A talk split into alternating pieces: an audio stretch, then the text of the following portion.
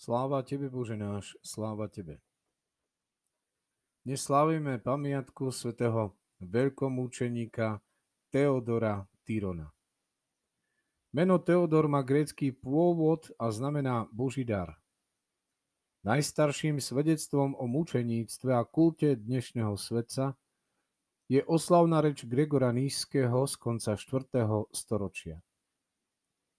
Mladý Teodor ako regrút vstúpil do armády v Amasi.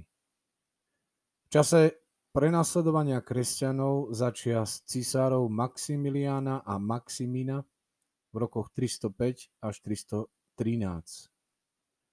Neskrýval, že je kresťan. Bol predvedený pred súd a uväznený. Zlý sudca chcel mladíka umoriť hladom, ale sám Kristus sa mu zjavil a povedal, neboj sa, ja som s tebou. Nepríjmaj viac pozemskú stravu a pitie, lebo budeš v inom živote väčšnom a nepominutelnom so mnou na nebesiach. V tom sa vo väzení zjavilo množstvo anielov a celá temnica sa rozžiarila. Väzenskí strážcovia uvideli anielov odetých v bielom a veľmi sa preľakli. Potom bol svätý Teodor predvedený, vypočúvaný a odsúdený na smrť. Hodili ho do ohňa a on oddal svoju svetú dušu najvyššiemu Bohu. Trpel v roku 306. V 5. storočí sa kult svetca rozšíril do vtedy známeho starokresťanského sveta. V roku 1210 jeho relikviu hlavy preniesli z Konštantinopola do talianského mesta Gaeta. Pre mnohých, ak nie pre väčšinu kresťanov, pozostáva Veľký pôst z určitého množstva formálnych, prevažne negatívnych pravidiel a predpisov. Zdržanlivosť od určitých druhov pokrmov, tanca, alebo zákaz hlučných zábav, obmedzenie takých televíznych programov, počítačových hier, stránok na internete a podobne, ktoré by narúšali kajúci charakter daného obdobia. Niečo, bez čoho by všetky tieto predpisy stratili veľa zo svojho významu. Také niečo iné možno najlepšie vyjadriť ako nejakú atmosféru, klímu, do ktorej človek vstupuje ako v prvom rade stav mysle, duše a ducha, ktoré v priebehu 7 týždňov ovplyvňuje celý náš život.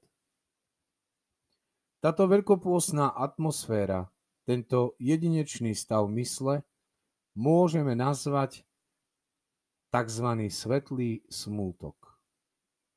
Bez zveličovania možno povedať, že svätí otcovia a duchovní spisovatelia ozdobili liturgiou vopred posvetených darov s jej osobitnou nádherou, mali schopnosť jedinečného chápania ľudskej duše.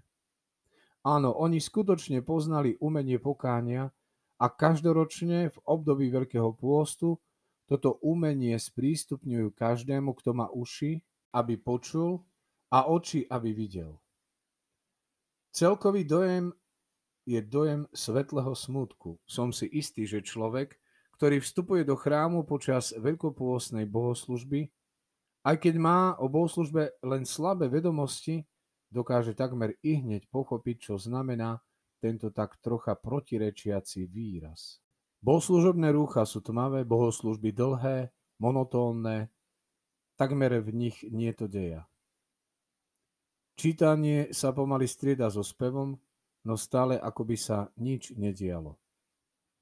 Takto dlhý čas stojíme v tejto monotónnosti, v tichom smútku. Po istej krátkej modlitbe a po každej prozbe tejto modlitby robíme všetci v chráme zemnú poklonu.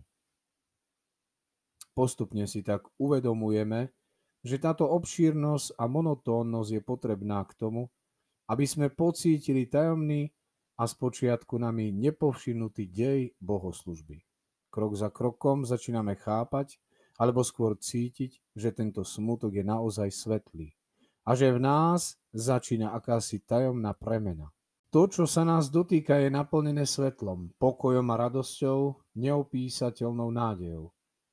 Teraz už chápeme, prečo musia byť bohoslužby dlhé a zdanlivo monotónne.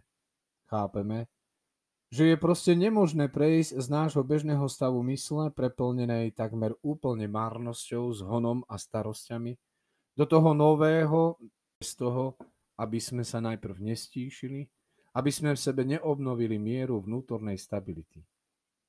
A to je dôvod, prečo tí, ktorí považujú bohoslužby za záväzok, ktorí sa neustále zaujímajú o požadované minimum, ako som nedávno počul, príďte k nám. U nás trvá sveta omša 20 minút.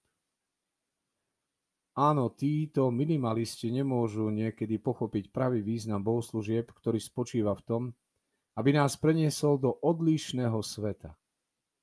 Do sveta Božej prítomnosti. Smutné svetlo. Smutok môjho vyhnanstva, môjho neužitočného života, svetlo Božej prítomnosti a odpustenia, radosť obnovenej túžby po Bohu, pokoj prinavráteného domova. Toto je klíma veľkopôstnych bohoslúžieb, Takéto sú jej prvé a všeobecné dopady na moju dušu. Ukázal si sa svetu ako dar posvetenia a bohatstvo Božieho života, svätý veľkomučeník Teodor. Veď Kristus oslavil tvoju pamiatku múdry.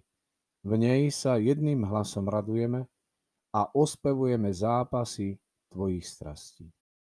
No.